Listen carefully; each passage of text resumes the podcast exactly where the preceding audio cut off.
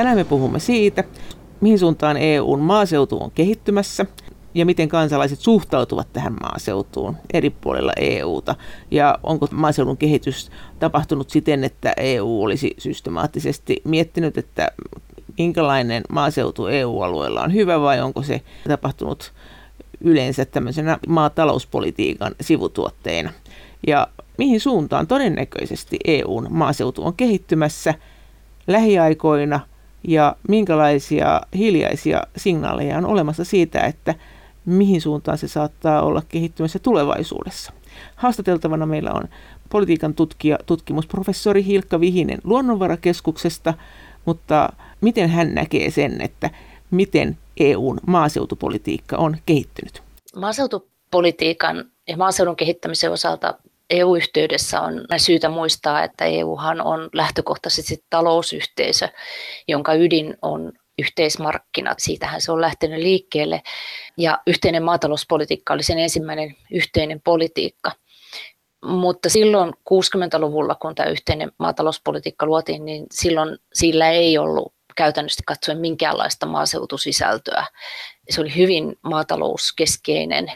Maaseudun kehittämisen alueiden välisiin eroihin kiinnitettiin ensimmäisenä huomioon rakennerahastoissa 1970-luvulta lähtien. Ja oikeastaan tämä niin kuin maaseutu osana maatalouspolitiikkaa, niin kuin me nyt se EU-ssa tunnetaan, niin on sieltä 80-90-luvun vaihteesta.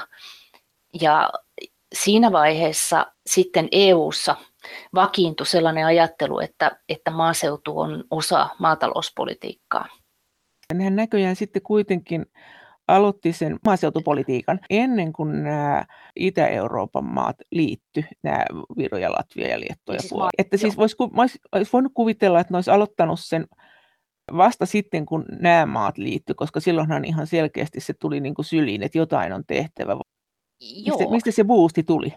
Itse asiassa se tuli kyllä tuossa vuoden 1992 uudistuksessa, niin kutsutussa McSherry-uudistuksessa, joka ylipäätäänkin sitä voit pitää semmoisena vedenjakajana koko yhteisessä maatalouspolitiikassa, koska silloin EUlle äh, tuli äh, vaikeuksia sen kanssa, että tai oli ollut itse asiassa jo niinkin aikaisin kuin 70-luvulta lähtien, niin ylituotannosta. Ensinnäkin ongelmia ja ja tota, sitten toisekseen maailmankauppaneuvottelut, joita käytiin silloin nämä GATT-neuvottelut, niin niissä EUta painostettiin luopumaan kaikenlaisista tuotantoon liittyvistä tuista, koska ne vääristi, katsottiin, että ne vääristi maailmankauppaa.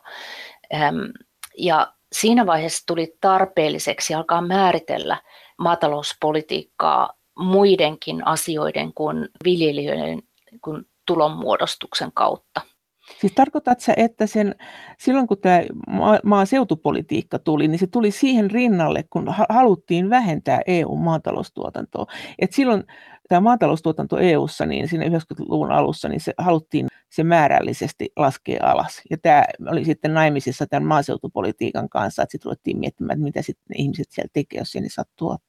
Osin näin, mutta vähän välillisesti, koska se ylituotanto, jota oli olemassa, niin, niin tota, se oli taas johtanut siihen, että oli hyvin monimutkaisia menettelyjä, miten EUn omaa maataloutta suojattiin niin kuin maailmankaupalta tuontimaksuilla ja, ja tota, tulleilla ja, ja kaikenlaisilla menettelyillä, joita sitten tässä maailmankauppaneuvottelussa ei hyväksytty.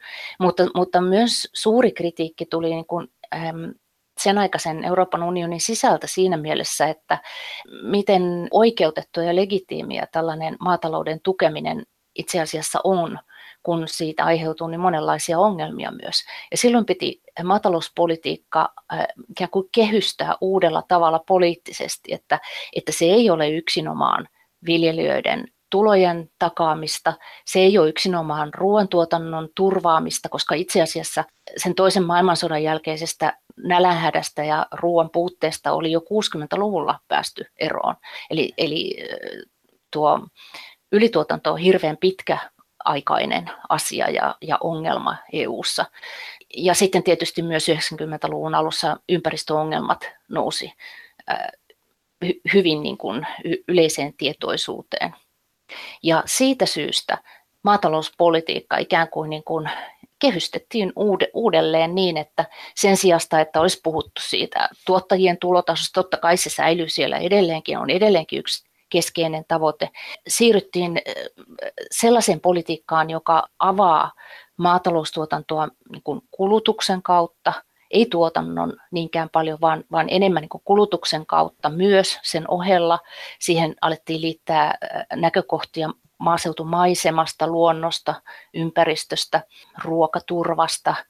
Ja siinä yhteydessä myös sitten tämä maaseudun kehittäminen ja se, että maatalous turvaa sen, että meillä on elävä maaseutu, niin siitä tuli poliittisesti merkittävä asia tähän vuoteen 1992 ja siihen uudistukseen. Miten se sitten selitettiin, että kun maaseutua haluttiin pitää asuttuna ja herättiin siihen, että se on tärkeää, minkälaista maaseudulla on, niin sitten samaan aikaan kuitenkin se EUn politiikka oli se, että siirrytään isompiin tiloihin, joka tietysti ihan matemaattisesti laskien tarkoittaa sitä, että jos on isompia tiloja ja kuitenkin peltohehtaarit maassa säilyy suunnilleen samana, niin sehän tarkoittaa sitä, että siellä on entistä vähemmän ihmisiä ja, ja että et, siellä ei lähdetty siihen malliin, että on tämmöistä toimintaa, että on, on niin tiloja, jotka jatkojalostaa ne tuotteet sit aika pitkälle ja myy ne, mutta että siellä asuu paljon ihmisiä. Se, se, tämähän oli aika jännä, että tämä lähti näin. Jos kuitenkin niin kuin vedottiin siihen, että pitää olla elävä maaseutu, ja nyt sitten tavallaan niin kuin lähdettiin siitä, että tällä hetkellä kuitenkin tilat on aika isoja. Mm, totta. Ja EU-sahan on ihan sieltä 60-luvulta lähtien vuodesta 68 silloin Sikko Mansholt, alankomaalainen maatalouskomissaari pitkäaikainen, niin, niin tota, hän loi semmoisen ohjelman, jonka tarkoituksena oli, että EU muodostuisi tämmöisiä niin kuin hyvin tehokkaita rakennerationalisoituja tiloja, että mietittiin ihan sitä, että minkä kokoinen, montako hehtaaria semmoisella tilalla pitää olla ja miten sen pitää toimia hyvin tehokkaasti, että se olisi ollut niin kuin se tavoite koko EU-maataloudelle, että meillä on niin kuin, tai että heillä siihen aikaan ja. oli hyvin tehokkaita tiloja. Ja se tämmöinen niin kuin tehostaminen, tuotannon tehostaminen ja tuottavuuden nostaminen niin sillä suuruusrationalisoinnilla, niin se, oli, se on ollut hirveän pitkään ihan ykkös keino itse asiassa yhteisessä maatalouspolitiikassa. Ja, ja se on kiinnostavaa, kuten sanot, niin äm, siinä itse asiassa ajetaan vähän kaksilla rattailla, että yhtä aikaa edelleenkin tavoitteena on maatalouden niin kuin tuotannon tehostaminen, kilpailukyvyn parantaminen. Ja sitten siihen on oheen tullut, tullut sitten se, että, että katsotaan, että maataloudella on keskeinen rooli myös niin kuin maaseudun elinvoimaisuuden ylläpitämisessä ja se helpottaa sitä asiaa. Ja nämä kyllä niin kulkee vastakkaisiin suuntiin, mutta kun tämä on kuitenkin talousyhteisö ja sitten se on lähtenyt sitä yhteisestä maatalouspolitiikasta, niin EUn maaseutupolitiikka, jos siitä ylipäätään voi puhua, niin se on hyvin maatalousvetoinen, että, että se ei lähde siitä, että, että maaseutu on arvo sinänsä, vaan maaseutu on yksi niistä argumenteista, jotka voidaan tuoda tähän perustelemaan yhteistä maatalouspolitiikkaa ja sitä, että me, että me käytetään yhteisiä varoja siihen, että meillä on siihen yhteinen politiikka. Niin, mutta sehän lähti sitten ihan, että kun ajattelee nyt sitä maatalouden tukemista, niin sehän on niin kuin per tila, niin se tukimäärähän on hirveän iso, et, et, ja sehän menee sitten tietenkin siitä, su, sujahtaa sen maatilan läpi niin kuin konekauppiaille ja tarvikemyyjille, mutta että sehän on hirveän iso tukimäärä, mitä siihen menee sen yhden perheen ylläpitoon siinä, että et kuinka paljon niitä laskettiin ylipäänsä näitä asioita, että että et, et oliko, sinne, niin kuin, oliko se kuinka järkevää tai kuinka paljon keskusteltiin, että maataloudesta tulee älyttömän pääomavaltaista tätä kautta.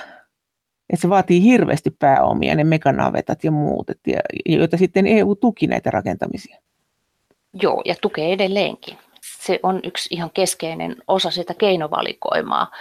Öm, tässähän tietysti tota, Mä, mä uskon, että, että ne, jotka on maatalouspolitiikkaa suunnitelleet ja, ja näitä asioita laskeneet EU-ssa, niin he on ollut hyvin tietoisia näistä ongelmista, mitä siihen liittyy. Ja esimerkiksi vaikka niin kuin tuen kapitalisoitumisesta maan hintaan, että itse asiassa loppujen lopuksi viljelijä ei niin hirveästi niistä tuista hyödy, koska sitten se kaikki niin kuin valuu ketjua myöten sitten, sitten tota muille tahoille. Mutta siinähän on taustalla se, että, että elintarviketeollisuus on hirvittävän keskittynyttä ja, ja niin kuin se viljelijän rooli koko elintarvikeketjussa ja, ja viljelijän niin osuus siitä arvonlisästä, mikä siinä syntyy, on hirveän pieni.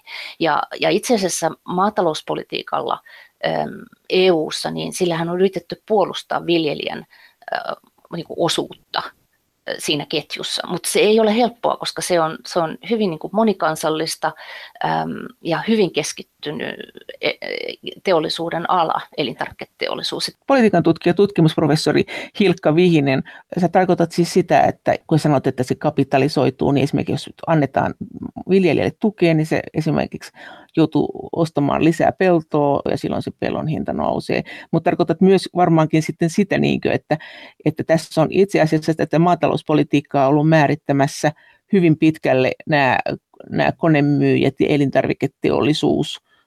Ja kun me ihmetellään näitä alhaisia tuottajahintoja, niin se on ollut helppo se tuki antaa viljelijälle, joka sitten saa jotain tukea, millä se sitten jotenkin pystyy elämään, mutta se tuotteen hinta se dumpataan alas, jolloin elintarviketeollisuus saa halvalla sitä tuotetta, jolloin se on tavallaan kilpailukykyinen niin kuin mm, EUn ulkopuolista maailmaa vastaan. Joo, ja, mutta mut sehän on niin kuin, itse asiassa ihan sama rakenne on kaikissa kehittyneissä maissa ää, maatalouspolitiikan suhteen, että, että viljelijöitä tuetaan, viljelijän osuus arvollisesta siinä ketjussa on hirveän pieni, ja, ja sitten tota, se arvonlisä niin kuin ikään kuin tuotetaan niissä seuraavissa seuraavissa askelissa sitä elintarvikeketjua. Et se on, jos ajatellaan, että miten siihen politiikalla pääsee väliin, niin se, se ei ole helppoa, koska se oikeastaan se ketju siitä viljelijästä eteenpäin ei, ei oikein ole niin kuin politiikan tavoitettavissa kovinkaan helposti. Ketä vastaan nämä kilpailee nämä tilat, kun tästä puhutaan tästä kilpailukyvyn parantamisesta? Tässähän on kuitenkin se tilanne, että eikö tällä hetkellä tämä maataloustuotanto ole siinä pisteessä, että tätä ei haluta viedä EUn ulkopuolelle niinkään että kauppapoliittisista syistä, niin sitä ei katsota hyvällä, että maat tukee maatalouttansa ja vie niitä tuotteita ulos alueeltaansa onko tämä kilpailukyky, niin onko nämä niin toisia tiloja vastaan vai toisia maita vastaan EUn sisällä? Niin, tai sitten muihin sektoreihin nähden. Et, et ongelmahan on se, että, että niin kuin maatalouden tulot on niin paljon alhaisemmat kuin muissa elinkeinoissa. Ja, ja se on se iso ongelma, minkä takia maataloutta pitää, pitää tukea. Ja ehkä se logiikka menee niin, että, että mitä tehokkaampaa maataloustuotanto itsessään on, niin sitä vähemmän julkisin varoin sitä tarvitsee tukea. Kun tämä osin tämä rahahan, joka nyt EU-stakin tulee, niin se on tarkoitettu maaseudun e-, elinvoimasena pitämiseen, niin miten sitten, onko tämmöistä sitten ajateltu, niin mikä on tämä Britannian malli, että, että maanomistus säilyy tietyille suvuille, jotka ei välttämättä viljele, tai piireille, jotka ei välttämättä viljele ollenkaan, tai jonkun sukupolven jättää viljelemättä, ja sitten on semmoisia pitkiä parinkymmenen vuoden vuokrasopimuksia, että se, että se tavallaan se maa, maa viljelyn pääoman tarve, jonka rahoittamiseen tätä maataloustukea tarvitaan, niin sehän on silloin pienempi, kun se ihminen vaan vuokraa sen maan. Onko tätä puhuttu? Siitä varsinkin tutkijapiireissä tämä, tämä Iso-Britannian menettely ja, ja eräissä muissakin Euroopan ulkopuolisissa maissa, missä tämmöistä, tämmöistä on käytössä, niin on kyllä keskustelun alla, mutta siinä on se ongelma, että se juontaa niin pitkän feodaaliseen asetelmaan, jossa niin kuin talonpoika niin sanotusti ei ole ollut vapaa. Että, että sellaisen niin kuin tuominen ainakaan siinä muodossaan takaisin EU-maihin on varmaan aika epätodennäköistä.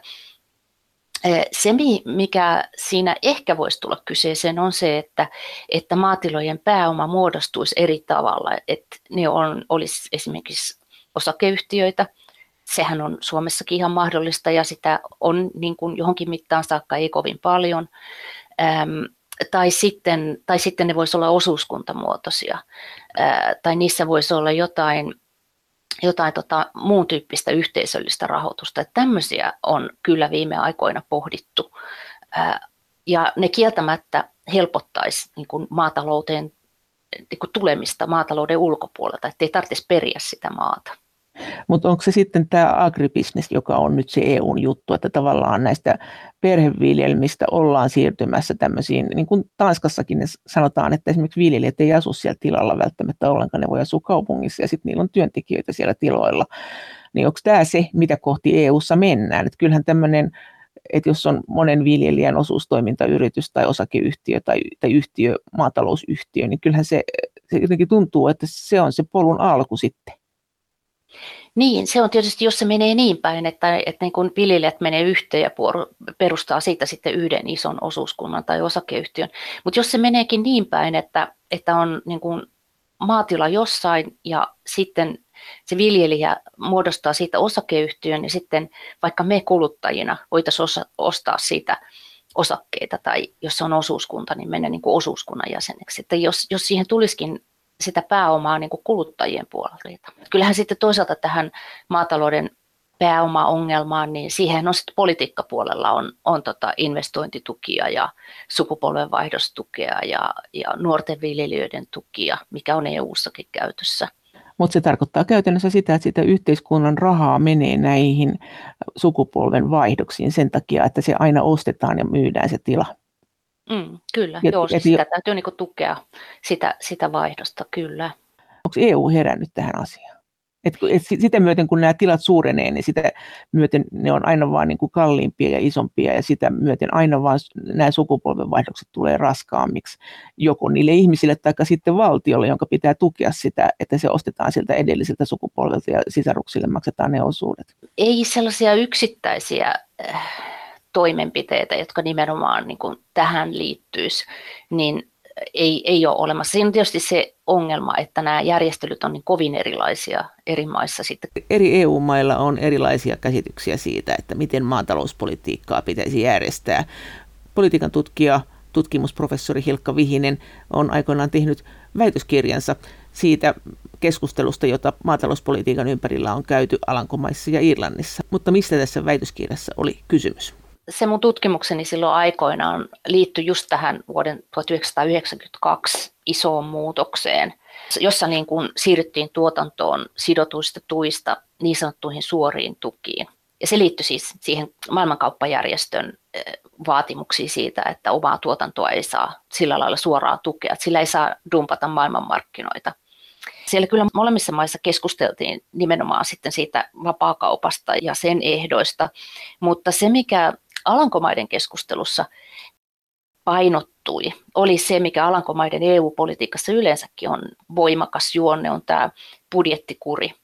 Eli että EUn kuluja yhteiseen maatalouspolitiikkaan ei pidä lisätä, ja sitten ne kulut, mitkä siellä on, niin, niin niiden niin pitää seurata nimenomaan talouden rationaliteettia, että, että millä lailla talous ikään kuin pysyy terveenä ja, ja tota, ollaan kilpailukykyisiä ja sitten toisaalta Alankomaissa myös silloin ympäristöongelmat oli paljon vakavampia kuin monessa muussa EU-maassa.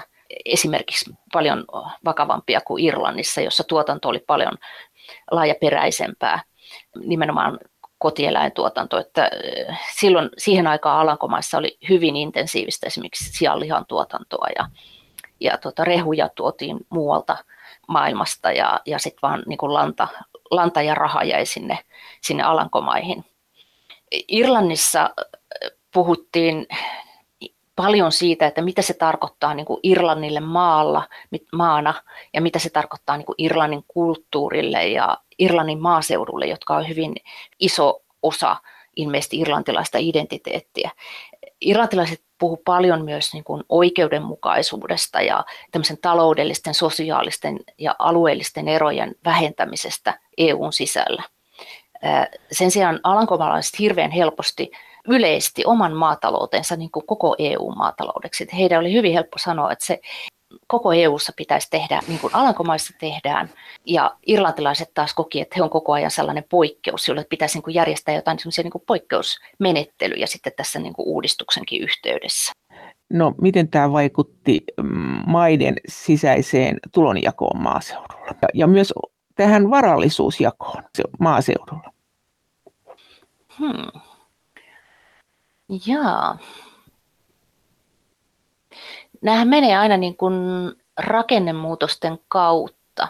Et kyllähän silloin aina, kun niin kuin EU-hun on liitytty, niin, niin sitten silloin on niin kuin yritetty välttää sitä, että, että ihan valtavia omaisuuseriä siirtyy tai, tai mikään elinkeino niin kuin romahtaa siinä paikassa, että niihin on aina sitten ollut ylimenokausia ja, ja erilaisia välineitä rakennettu siihen, niin kuin loivennettu sitä muutosta.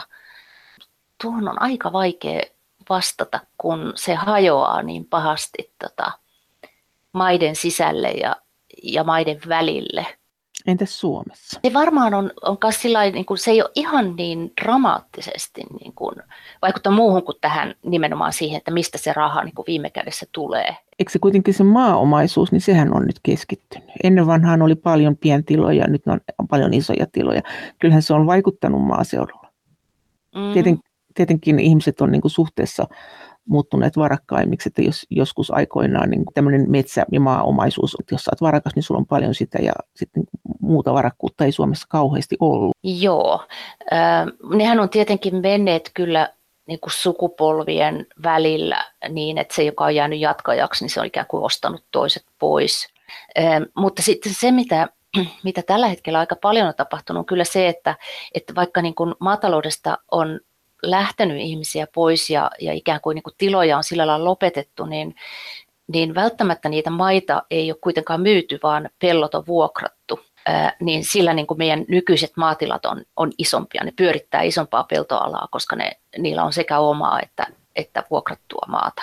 No miten sitten tämä, kun nämä tilakoot on kasvanut, joka on ollut tämä EUn halu, niin miten se on vaikuttanut tähän maaseudun työllistymiseen? Et mehän on tietenkin nähty niin kuin tätä, että maaseudulla käy paljon kausityöntekijöitä, niin kuin, jotka on tullut muualta, esimerkiksi EU-alueelta tai jopa EUn ulkopuolelta.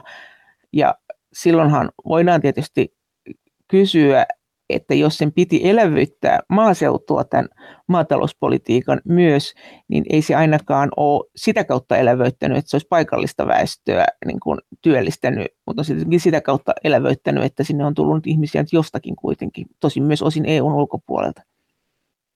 Joo, kyllähän maatalouden merkitys niin kuin maaseudun työllistämisessä ja maaseudun elinkeinoissa on pienentynyt. Ja vähän vähemmän nykyään edes niin kuin yritetään väittää sitä, että maatalous sinänsä pitäisi maaseutua elävänä. Meillähän tilanne on se, että, että maatalous on keskittynyt hyvin vahvasti alueellisesti. Ja niillä alueilla, missä sitä on, niin kyllä sillä on työllistämisen ja elinkeinoelämän kannalta merkitystä, erityisesti silloin, kun sen ympärillä on sitten muutakin elinkeinotoimintaa. Että kyllähän siihen sitten kaikenlaista kysyntää siitä maataloudesta siihen ympärille syntyy. Mutta tosiaan se ei kata koko Suomea. Jos puhutaan kausityöntekijöistä, niin se on ihan Euroopan laajuinen ilmiö. Ne on äärettömän tärkeitä vihannesviljelyssä, eritoten Etelä-Euroopan maissa, myöskin niin Puolassa, Alankomaissa, Saksassa, Ranskassa myös. Sitten se, että ne työntekijät tulee toisista EU-maista tai tulee EUn ulkopuolelta, on tietysti osa tätä koko maahanmuutto- ja monikulttuurisuusilmiötä, mikä meillä tällä hetkellä on. Ja mutta pidetäänkö sitä ongelmana, jos, tota, jos sen rahan tarkoitus on elävöittää maaseutua, siis tukea niitä ihmisiä, jotka asuu siellä maaseudulla, niin ne kuitenkin usein on aika niin matalasti palkattuja ne, ne, ne kausityöt, että, että niitä ei tavallaan, niille ei elä ja sitten ja sitä, ja sitä äh, halukasta työntekijää kuitenkin tulee muualta matalamman elintason maista, jotka ottaa sen sillä halvemmalla hinnalla, niin silloinhan tavallaan joku tämmöinen kansallinen tuki, jos sen perustellaan siten, että se elävöittää maaseutua siten, että se tukee maaseudun ihmisiä, niin sehän ei mene siihen osoitteeseen, mihin se ehkä tämmöisessä perusretoriikassa oli tarkoitettu. Totta kai EUn sisällä on varmaan ihan EUn kannalta se ja se sama, että työllistääkö se sen maan työntekijöitä vai ei, mutta sitten jos se raha valuu EUn ulkopuolelle, kun se on kuitenkin tämmöistä jonkunnäköistä tukirahaa. Niin, niin mutta tässä just käy ilmi se, että kuinka, kuinka niin tavallaan heikko argumentti tämä maaseutu kuitenkaan maatalouspolitiikassa on. Kyllä maatalouspolitiikan ensimmäinen tarkoitus on olla kilpailukykyistä ja tuottaa ihmisille edullista ruokaa. Ja, ja niihin liittyy se se niin kuin suuruusrationalisointi ja sitten, sitten tämmöinen halvan työvoiman käyttäminen. Et jos tästä haluaisi niin kuin mennä eteenpäin, jos tämän kuvion haluaisi muuttaa, niin sehän edellyttää sitä, että me maksettaisiin ruoasta aivan toisella tavalla kuin me maksetaan nyt. Siis mehän ei makseta ruoasta sen oikeaa hintaa, jos, siihen, jos niin kuin maksettaisiin ihmisille niin kuin kunnollista palkkaa ja, ja jos me otettaisiin niin kuin ympäristövaikutukset oikeasti huomioon, jos se olisi siinä tuotteen hinnassa. Ja jos me otettaisiin eläinten hyvinvointi huomioon, niin meidän pitäisi maksaa ruoasta aivan toisella tavalla. Paljon meidän pitäisi maksaa, koska kuitenkin se ruoan hintahan on, siis sen, mitä se tuottaja saa, niin sehän on usein tosi pieni. Että, mm. että, että vaikka se nousisi, että jos ajatellaan, että jonkun tuottaja saa jotain kaksi euroa kilo jostain porsaanlihasta tai jotain sillä paikkeilla, pari euroa, niin eihän me sillä hinnalla sitä siellä marketissa saada. Että vaikka se nousisi kaksin kolminkertaiseksi, niin eihän se siinä lopputuotteessa vielä hirveästi tuntuisi. Kyllä sen pitäisi varmaan nousta hyvin paljon, mutta silloin se varmaan edellyttäisi myös vähän muutoksia siinä ketjussa, koska, koska tota, jos me kuluttajina oltaisiin valmiit maksamaan oikeasti niin paljon kuin mitä eläinten hyvinvointi tai ympäristön niin suojeleminen maksaa, niin, niin kuin sen sijaan, että me maksetaan se nyt veroissa, koska niitähän sittenhän me kanavoidaan EUn sisällä ja jäsenmaissa, me kanavoidaan näihin asioihin rahaa verojemme kautta, niin jos me maksettaisikin sen ruoan hinnassa, niin kyllä niin kuin ruoan pitäisi olla olla siis monta kymmentä prosenttia meidän käytössä olevista tuloista. Eli me meidän niin maksettaisiin varmaan joku, sanotaan 30 prosenttia meidän tuloista menisi siihen, että me, mitä me maksetaan ruoasta.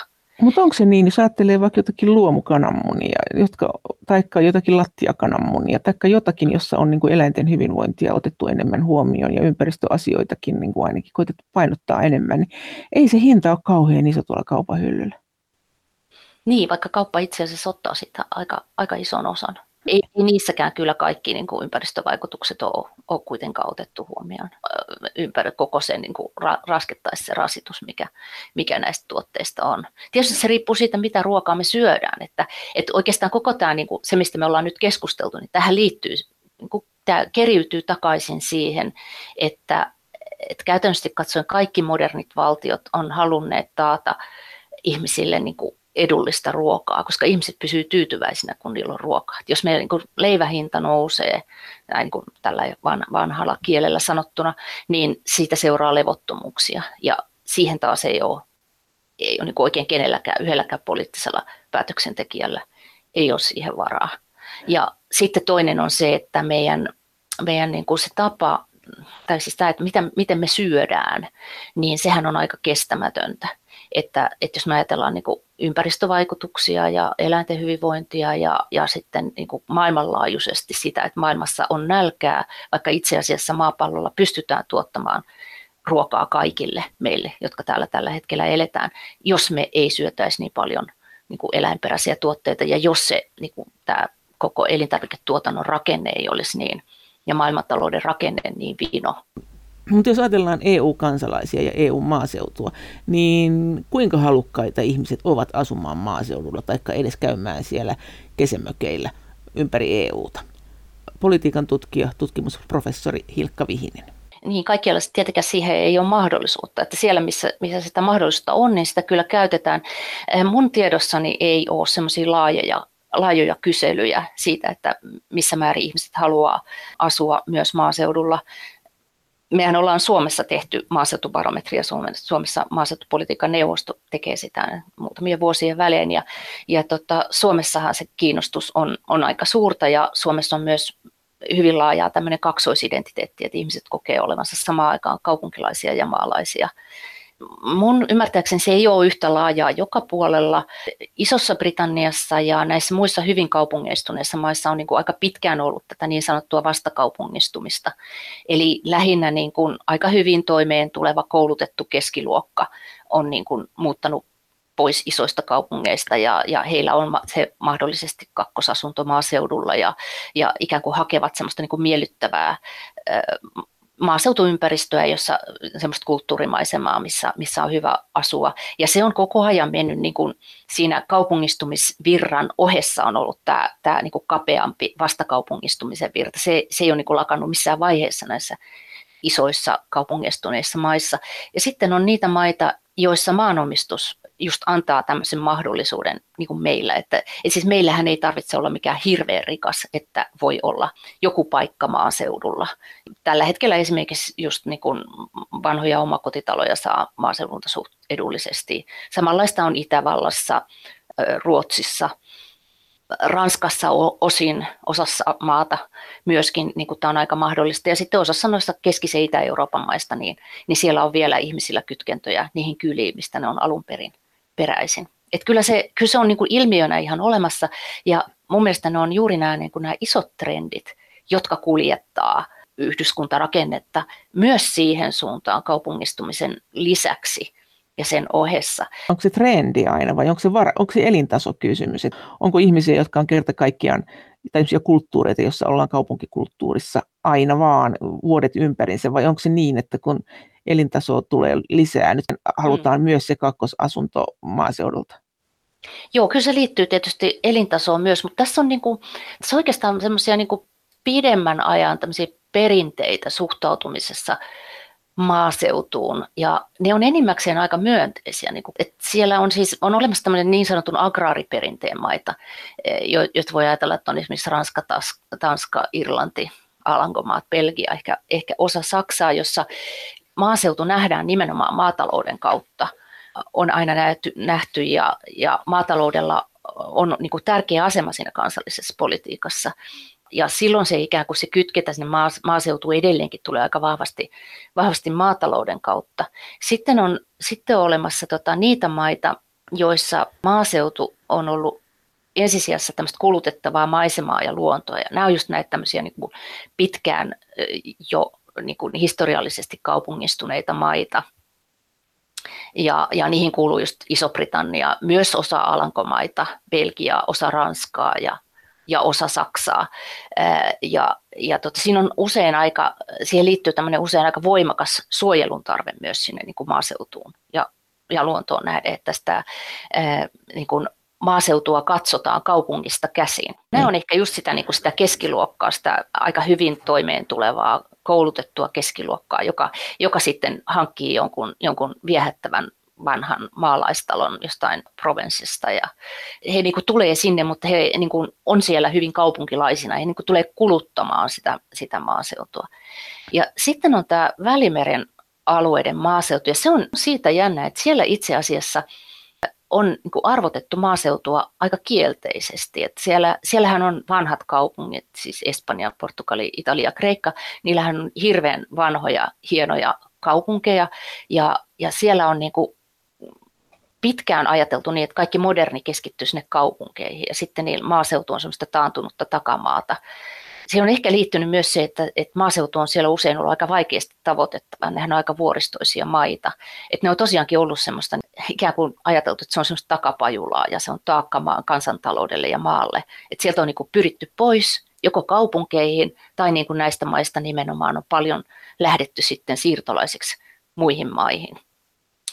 Ja sitten ehkä niin semmoinen neljäs maaseutusuhde on, on se, mikä, mikä on meillä täällä Pohjoismaissa, mutta myös Itävallassa ja Sveitsissä, jossa maaseutua arvostetaan kulttuurissa korkealle, mutta sen olosuhteet on ankarat ja rajoittavat. Ja ehkä siitä syystä siihen liittyy vähän semmoista ylemmääräistäkin gloriaa siihen, että kuinka siellä niin kuin, vaikeissa oloissa selviydytään. Mutta siihen selviytymiseen on liittynyt se, että meillä maaseutu ei ole ensisijassa maataloutta, ei ole ollut, vaan se on, siellä on niin hyvin pitkään elämän keinot pitänyt kerätä useammasta lähteestä, kalastamalla, metsänhoidolla, kaikenlaisella keräilemisellä. Ja meillä on niin vieläkin tämmöinen niin aika luonteva suhde niin kuin maaseudun niin kuin käyttämiseen. Mä en ehkä käyttäisi sanaa kuluttaminen, koska meillä, kun siinä liittyy ne jokamiehen oikeudet myös, niin se, se ei mene niin kuin välttämättä markkinoiden kautta vaan se on meille semmoinen, semmoinen paikka, johon voi mennä. Ja tähän liittyy se, että erona, erona esimerkiksi siihen äh, tähän niin kuin, äh, kaupungistuneiden maiden maaseutusuhteeseen, niin meillä ei tarvi olla hirveän rikas mennäkseen maaseudulle. Et siis joka miehen oikeudellahan sinne saa mennä, äh, marjoja saa poimia ja vaeltaa saa ja, ja tota, aika monissa paikoissa saa jopa leiriytyä, että siis sinne on matala kynnys mennä. Se ei ole sellainen niin kuin rikkaiden paikka. Ja siellä ei ole aitoja, että tästä, tästä ei saa mennä. Mutta tähän liittyy myös kyllä sitten niin kuin, niin kuin luonto ja, ja luonnon suojelu tähän, tähän meidän maaseutusuhteeseen aika, aika voimakkaasti. Et nämä, nämä niin kuin ehkä, niin kuin jos ajattelee, että miten se maaseutusuhde tai maaseudun ö, käyttäminen tulevaisuudessa Euroopan unionissa muuttuu, niin mun mielestä se rakentuu näiden erilaisten perinteiden varaan ja se ottaa erilaisia muotoja ja jopa joissakin maissa se ottaa niin kuin erilaisia muotoja yhtä aikaa. Onko se eriytymässä vai onko se yhdentymässä EU:ssa? Mä sanoisin, että erilaisuus säilyy. Kyllä se voi olla, että nämä siis muuttuu, että me, me ruvetaan käyttämään maaseutua niin kuin erilaisiin asioihin, koska meidän on tehtävä niin iso käännös koko koko niin kuin siinä tavassa, miten meidän yhteiskunnat ja talous toimii. Niin sanoisi tuo Itä-Eurooppa vielä siinä mielessä, kun sä puhut siitä maaseutusuhteesta, että sehän on aika jännä, kun Unkarihan on ilmoittanut, että ne ei halua sinne agribisnestä ollenkaan, että ne haluaa pitää sen maaseudun no siellähän on ne vanhat kolhoosit, mutta sittenhän siellä on semmoisia pikku näköisiä systeemeitä. Ja sitten taas Puola on jakautunut siihen, niihin tosi niin kuin isoihin ja, ja voimaperäisiin tiloihin ja sitten niihin pikkutiloihin, jotka kuitenkin tuottaa sieltä hirveän suuren osan ruokaa. Niin miten he, mitä he niin kuin sanoo tästä EUn maatalouspolitiikasta sitä kautta, että miten se heijastuu heidän maaseutuunsa? kyllähän ne käyttää sitä niin kuin laajaa maaseutua ja sitten niin kuin isoa maatalousväestöä, niin niin tota, sehän lisää niiden painoarvoa kovasti Euroopan unionissa niin kauan kuin maatalouspolitiikka on näin iso. Ja sehän on edelleenkin kuitenkin niin kuin suurin yksittäinen politiikka-alue. et kyllä ne varmaan niin kuin ihan tietoisesti sitä, sitäkin peliä niin kuin pelaa, sitä poliittista peliä. No, miten sä sanoit kuitenkin, että nämä Itä-Euroopan maat pystyy sillä suurella maaseutuväestöllään perustelemaan näiden rahojen tarpeen, niin onko se näin, että jos maaseutu tyhjenee, jos, jos tilakoko kasvaa ja siellä ei ole mitään niin kuin, työpaikkoja kovinkaan paljon maaseutuväestölle, niin se tarkoittaa käytännössä myös sitä, että ne EU-rahat vähenee sinne tulevaisuudessa. Mä en usko, että se menee sitä kautta. Mä, mä luulen, että siis EU-panostus maatalouteen ainakin, niin tota, siis tulee laskemaan EU-tasolla siitä syystä, että EU tarvitsee niitä varoja muihin mm. tarkoituksiin. Tarkoitatko sitä, tarkoitatko se maatalousrahoja vai näitä maaseudun tukemisrahoja? No siis eh, nehän on niin kuin 80 prosenttisesti se on maatalouden rahaa. Totta, että joo, koko, joo. koko siinä niin kuin, kokonaisuudessa nämä maaseuturahat on hyvin pienet ja kun ne on vielä siinä kakkospilarissa, joka on siis osarahoitteista, niin, niin sehän aina edellyttää, että varsinkin tämmöinen tämmöinen vauras jäsenmaa niin kuin Suomi niin laittaa siihen paljon itse. Että no. tota, siis kaikkien kannattavinhan tämä nykyinen yhteis- yhteinen maatalouspolitiikka on niille intensiivisen tuotannon maille, joilla on korkeat tukitasot. Eli? Ja ne, ne taas tulee historiallisesti. Ranska ja, ja, ja tietysti Alankomaat, siis Alankomaat saa hehtaaria kohti kaksi kertaa enemmän suoria EUn kokonaisuudessaan maksamia tukia kuin esimerkiksi Romania. Ja sehän on aikamoinen ero. Miten tämä tulevaisuuden maatalouspolitiikka ylipäänsä tulee vaikuttamaan maaseutuun? Mikä nyt on, mikä nyt on tämä seitsemän vuoden kauden ja miltä, millaisia hiljaisia signaaleita on, että mitä tulee jatkossa ehkä tulemaan? Se suuri muutos, joka tässä on tapahtumassa, niin liittyy vastikkeellisuuteen. Et kun tämä on ollut niin kuin maatalouden tulopolitiikkaa, tämä yhteinen maatalouspolitiikka, ja sitten se on yhä enemmän muuttunut sopimukseksi maatalouden ja yhteiskunnan välillä, siis EUn maatalouden ja EUn yhteiskunnan välillä, niin nyt siinä, siinä sopimuksessa, kun siihen niin kuin sen tulon muodostukseen ja, ja tota, siis viljelijöiden tulojen ja sitten sit se, että kuluttajat saa halpaa ruokaa, niin sen lisäksi siihen on sitten tullut näitä muita ää, asioita, kuten esimerkiksi, esimerkiksi niin kuin maaseutu ja sen, ää, sen niin kuin elävöittäminen, ja, ja sitten siihen on tullut ympäristönäkökulmia, eläinten hyvinvointia äm, ja, ja tota, luomutuotannon edistämistä ja sen, sen tyyppisiä asioita, niin nyt tässä uudessa muotoilussa, vaikka se on aika varovainen, mutta se kuitenkin vie enemmän siihen suuntaan, että yhteisen maatalouspolitiikan pitäisi niin kuin toiminnallaan äh, tuottaa niin kuin, niin kuin auttaa EUta tavoittamaan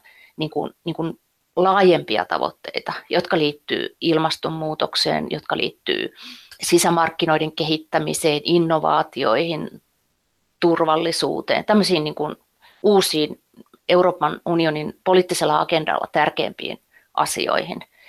Ja se, että siihen tulee sitä vastikkeellisuutta enemmän, niin se nyt liittyy suoranaisesti maatalouden kohdalla, se liittyy ekologisuuteen.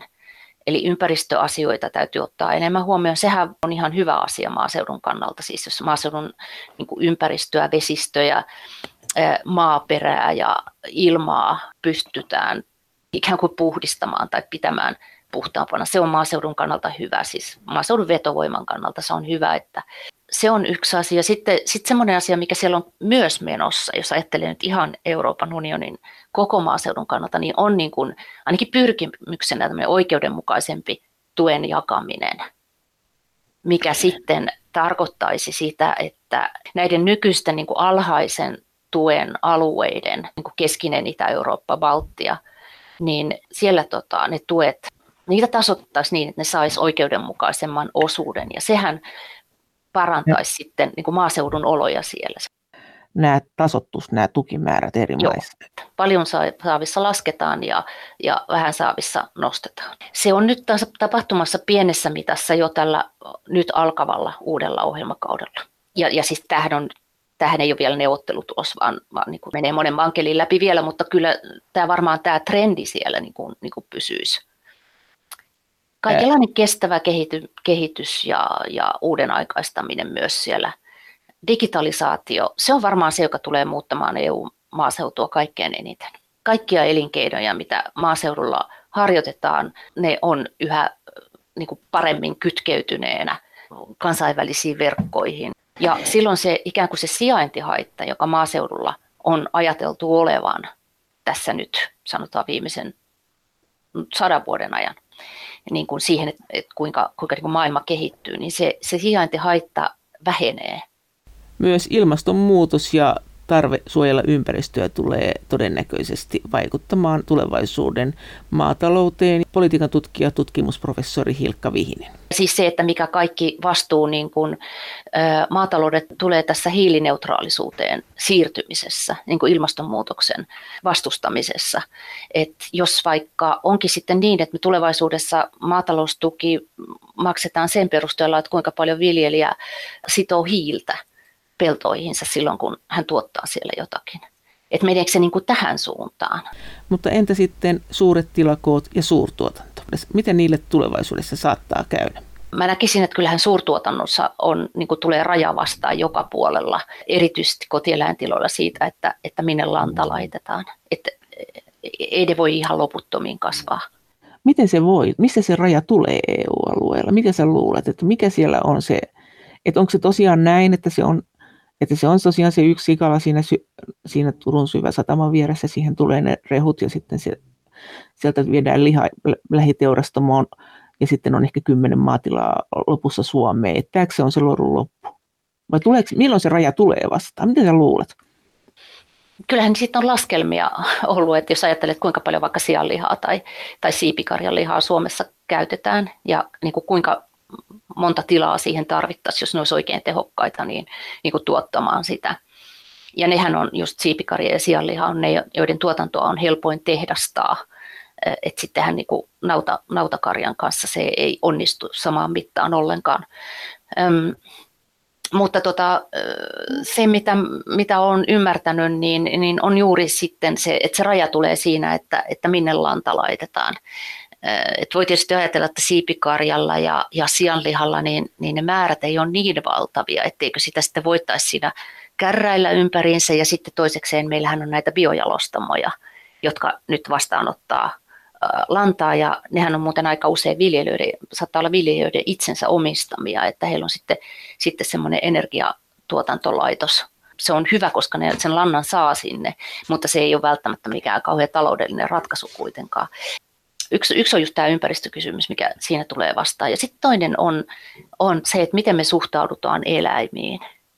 Muuttuuko meidän suhtautuminen eläimiin? Että voidaanko me sallia ja onko meillä hyvä omatunto niin kuin käyttää sitten sellaisia tuotteita, joissa eläinten hyvinvointia ei voida kunnioittaa. Onko, no. onko niin kuin tulossa semmoinen sukupolvi, onko sellainen, sellaisen niin kuin kuluttajaryhmät vahvistumassa, jotka ikään kuin riitauttaa tällaisen tuotantomenettelyn? Näyttäisikö se EU-alueella siltä? Kyllä se on vahvistumassa siis tämä eläinten eläinten hyvinvointikysymykset, niin kyllä ne on, ne on niin kysymyksenä, ne, ne itse asiassa nousi silloin yhtä lailla siinä vuoden 1992 uudistuksessa, niin kun nostettiin agendalle ja ne on vaan vahvistuneet sen jälkeen. Ja näin kun tutkijana seuraa tätä eurooppalaista keskustelua, niin niin on ihan semmoisia uusia tutkimuksen aloja, jotka on tästä niin kuin yhteiskuntatieteellinen eläintutkimus on niin kuin noussut tämmöisenä alana ja, ja sitä kauttahan sitten taas niin kuin myös poliitikot ja kansanliikkeet saa, saa sitten polttoainetta ja argumentteja siitä, että mi, miten meidän pitäisi suhtautua eläimiin. Ja se, mitä tämmöisenä niin kuin tällä hetkellä hyvin epätodennäköisenä, mutta mahdollisesti tulevaisuudessa isoksi asiaksi nouseva seikka saattaa olla se, että, että me niin kuin joudutaan tästä naivista oletuksesta luopumaan, että, että ihminen olisi jotenkin kovin erilainen kuin muut olennot niin kuin maapallolla.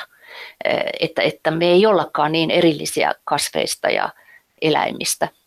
Että, että yksi on ensinnäkin se, että me, niin kuin, me yhä enemmän tullaan, siis tieteen kautta tullaan tietoisiksi siitä, että, että eläimet kokee asioita hyvin samalla lailla kuin ihmiset. Et esimerkiksi se, että nyt on havahduttu siihen, että kalat kokee kipua.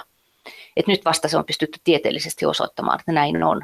Ja mitä se tarkoittaa meille, kun eläimet yhä enemmän on samanlaisia kuin me, mikä tietenkin sitten loogisesti tarkoittaa sitä, että me olemme yhä enemmän, niin kuin meidän täytyy ymmärtää itsemme samanlaisina kuin eläimet. Ja sitten myöskin aivan uusia avauksia liittyy kasvien tutkimukseen. Että miten on niin kuin, ehkä vähän kiistanalaisia tutkimuksia, mutta kuitenkin yhä enemmän tutkimusta siitä, että miten esimerkiksi kasvit kommunikoi keskenään ja miten ne kommunikoi esimerkiksi hyönteisten kanssa. Niin tämä niin kuin, yhtäältä se keskinäisriippuvuus, joka meillä on näihin niin kuin biosfääriin, tähän niin elon kehään nähden, niin se, että me tullaan niin kuin yhä kipeämmin tietoisiksi siitä, että se mitä me tehdään eläimille, kasville ja tälle, tälle biosfäärille, niin se lyö takaisin meihin. Siis se, me, me sairastutaan, meidän, meidän ympäristö tuhoutuu. Tämä on tämä, niin kuin tämä pitkäaikainen keskustelu jo. Mutta sitten toinen tämmöinen niin kuin paljon moraalisempi, eettisempi ja, ja niin kuin ihmiskuvaa paljon perustavammalla tavalla muuttava havainto siitä, että niin kuin elolliset olennot on jollain ratkaisevalla tavalla kaikki samanlaisia, niin miten se sitten vaikuttaa? Hyvin pitkällä ajalla varmaankin, mutta miten se vaikuttaa tämmöiseen tehdasmaiseen kotieläintuotantoon esimerkiksi nimenomaan sit siipikarjaan ja sianlihaan varmaan. Joo, nimenomaan niihin ensimmäisenä. Ja sitten tietysti turkistuotanto on yksi kanssa, jossa mennään hyvin pitkälti ihmisten ehdoilla. Niin, niin kuin vaan näin niin kuin politiikan tutkijana sillä lailla, että, mä, niin kuin, että mä olen seurannut vuosikymmeniä sitä, että miten maatalouspolitiikka on muuttunut, miten maaseutupolitiikka on muuttunut, miten se on asemoitu politiikan kentässä, niin eh, sillä mä näen tuolla kaukana, kaukana edessämme niin kuin tulossa sellaisia asioita, jotka voi voi politisoitua aika vahvasti, ja jos ne politisoituu vahvasti, niin niillä voi olla iso vaikutus maatalouteen. Ja varmaankin myös sitten siihen, että miten me sijoitutaan niin kuin tilassa eh, sinne maaseudulle ja, ja tota, miten, me, miten me esimerkiksi käyttää vaikka metsiä tulevaisuudessa. Suomessahan se on iso asia. Niin, että miten me suhtaudutaan sitten metsään ja, ja puihin elollisina olentoina, saatikka sitten kaikkeen siihen biosysteemiin, ekosysteemiin, joka niiden ympärillä on. Niin mehiläiset on tällä hetkellä iso kysymys, siis pölyttäjät, mitä niille tapahtuu, mitä niille on tapahtumassa, mitä se tarkoittaa meille. Tämä muuttaa tätä kuviota, mä uskon, niin pitkällä ajalla aika ratkaisevasti kuinka pitkiä tämmöiset viipeet yleensä on? Sä oot kuitenkin nähnyt varmaan, kun erilaiset teemat on hitaasti noussut, että onhan, kyllä esimerkiksi nämä ravinteiden huuhtoutumiset, niistä puhuttiin kauan ennen kuin ne politisoitu. Joo, siis tämä mikä se oli se hiljainen kevät, oliko niin. se 60-luvulla? Mutta sehän nyt sentään aika nopeasti vaikutti. Sittenhän tuli jonkunnäköinen vihreä liike, mutta kun sä puhut tämmöisestä mm. eläinten hyvinvoinnista, nyt kuitenkin käytiin tätä keskustelua EU-sta näistä te- pitkistä teuraskuljetuksista. Kuitenkin monet eläinasiantuntijat on sitä mieltä, että tämä teuraskuljetus on se kaikkein kauhein piste sen mm. tuotantoeläimen elämässä, eikä sitä sitten kuitenkaan ole vieläkään saatu semmoiseksi, että teurastaminen tapahtuisi vaikka tiloilla ja liha kulkisi vaan, että eläinten tarvitsisi mm. kulkea. Niin nämä on hirveän hitaita prosesseja, näin kun tätä seuraa tämmöistä menossa olevaa prosessia, mutta kun sä rupeat puhumaan tämmöisestä, että pitää niin kuin miettiä niin toisia lajeja vähän niin kuin lajitovereina ja sitä moraalia siinä, niin kuinka pitkiä nämä on nämä linjaukset ennen kuin ne sitten rupeaa näkymään politiikassa, koska nyt nähdään kuitenkin tämä ravinteiden huuhtoutuminen jo politiikassa. Ja tietysti Joo, kasvihuoneilmiö, josta on myös puhuttu kauan. Mm, mm, niin on. Ja siinä on mennyt joku semmoinen, jos ajattelee siitä 60-luvusta sitten vuoteen 1992, jolloin, jolloin ensimmäiset niin kunnolliset ympäristötoimenpiteet tuli yhteiseen maatalouspolitiikkaan. Yhteinen maatalouspolitiikka on iso laiva ja se kääntyy kauhean hitaasti, mutta se kääntyy kuitenkin. Mä, mun, mä, mä niin kuin näen sen, että se on kuitenkin, kuitenkin kääntynyt. Että, että toi on toi, just nämä eläinkuljetukset ja teuraseläinten kohtelu ja tällainen, niin, niin tota, siinä mä näkisin, että siinä nimenomaan, niin kuin vaikka sitä poliittista tahtoa äh, olisikin aika laajalti, niin se, mihin siinä sitten, sitten tota isketään, niin on tämä hyvin keskittynyt ja, ja hyvin niin kuin monikansallinen elintarviketeollisuus, jonka, jonka tota intressit siellä on. Ja, ja ne ja loppaa sitten, kovaa. Joo, ne loppaa kovaa. Ja sitten me tullaan siihen niin kuin EUn sisäiseen päätöksentekoon ja miten, miten niin kuin ajanaista se on ja minkälaista väkeä valikoituu esimerkiksi Euroopan parlamentin maatalousvaliokuntaan – onko siellä sitten sit niitä eläinten oikeuksien puolustajia vai, vai onko siellä niin kuin nimenomaan hyvin konservatiivisia niin kuin ma- maatalouden ja elintarviketeollisuuden edun, edun valvojia ja, ja miten paljon monikansallinen niin kuin elintarviketeollisuus voi vaikka kiristää EUta talousalueena. Miten? Et Varmaan ne voi ihan, siis jo ihan sillä, että missä niiden, missä niiden tuotanto sijaitsee ja minkälaisia investointeja ne tekee minnekäkin. Ja tota, miten myötäsukaa ne on jossakin toisessa asiassa, jota ollaan viemässä eteenpäin. Et, et politiikka on aina sellainen hyvin monimutkainen palapeli, jossa näin ulkopuolisena voisi kansalaisena ajatella, että hyvä ihme, miksi ei ne tee näitä järkeviä päätöksiä, kun asia on kerta kaikkiaan näin selvä. Mutta sittenhän se ei ollenkaan ole, kun, kun katsotaan sitä, että miten se muuttaa jotain olemassa olevaa järjestystä, valtasuhteita siinä, jotain tiettyjä niin kuin, tulonmuodostuskuvioita ja, ja sitä, että joku ryhmä voi joutua hyvin epäedulliseen asemaan ja näiden kaikkien sovitteleminen, niin se vie hirveän pitkän ajan. Että nythän kun puhutaan siitä, että miten tämmöinen ekologinen siirtymä tulee tapahtumaan, siis että ihmiskunnalla ei ole mitään muuta tietä kuin, niin kuin ihan radikaalisti muuttaa sitä tapaa, miten me toimitaan täällä maapallolla, niin, niin se, että tapahtuuko se sillä lailla, että, että siellä on niin semmoisia pieniä muutoksia, jotka alkaa murentaa vanhaa rakennetta, niin kuin vaikka esimerkiksi se, että suuri osa ihmisistä siirtyy vaikka kasvissyöjyksi, ja se alkaa niin kuin, niin kuin muuttaa, muuttaa sitten, sitten elinkeinoelämän niin kuin rakenteita sillä lailla, että, että joku kysyntä vähenee, joku kysyntä kasvaa, tulee erilaisia yrityksiä ja erilaisia tuottajia. Ehkä se, mistä tuossa aikaisemmin puhuttiin, vaikka omistusrakenne, niiden maatilojen omistus, omistusrakenne muuttuu ja, ja se alkaa niin kuin murentaa niiden niin kuin toimintatapaa. Et tapahtuuko se muutos tätä kautta – vai tuleeko joku hirveä katastrofi. Et korona on nyt jonkun lajin katastrofi, joka on ihan selvästi niin kuin ravistanut rakenteita ja, ja voi ajatella, että jotkut asiat ei palaa koskaan enää entiselleen. Et esimerkiksi todennäköisesti etätyö tulee niin kuin nykäyksenomaisesti niin kuin siirtymään seuraavalle tasolle, eikä se palaa siitä kokonaan niin kuin enää sille alemmalle tasolle. Et jotain, tuleeko jotain tätä isompia kriisejä, en tietenkään toivo mitään, mitään kriisejä tähän, mutta et siis kyllähän sellaisethan voi sitten muuttaa hyvin voimakkaasti sitä kokonaiskuviota. Näin sanoi politiikan tutkija, tutkimusprofessori Hilkka Vihinen Luonnonvarakeskuksesta. Kiitos viesteistä ja kiitos kommenteista. Kaikki viestit ja kommentit ovat aina hyvin tervetulleita. Ja niitä voi edelleen lähettää sähköpostiin osoitteeseen maija.elonheimo.yle.fi ja sen lisäksi me voimme yhdessä keskustella näistä asioista Twitterissä aihetunnisteella Brysselin kone.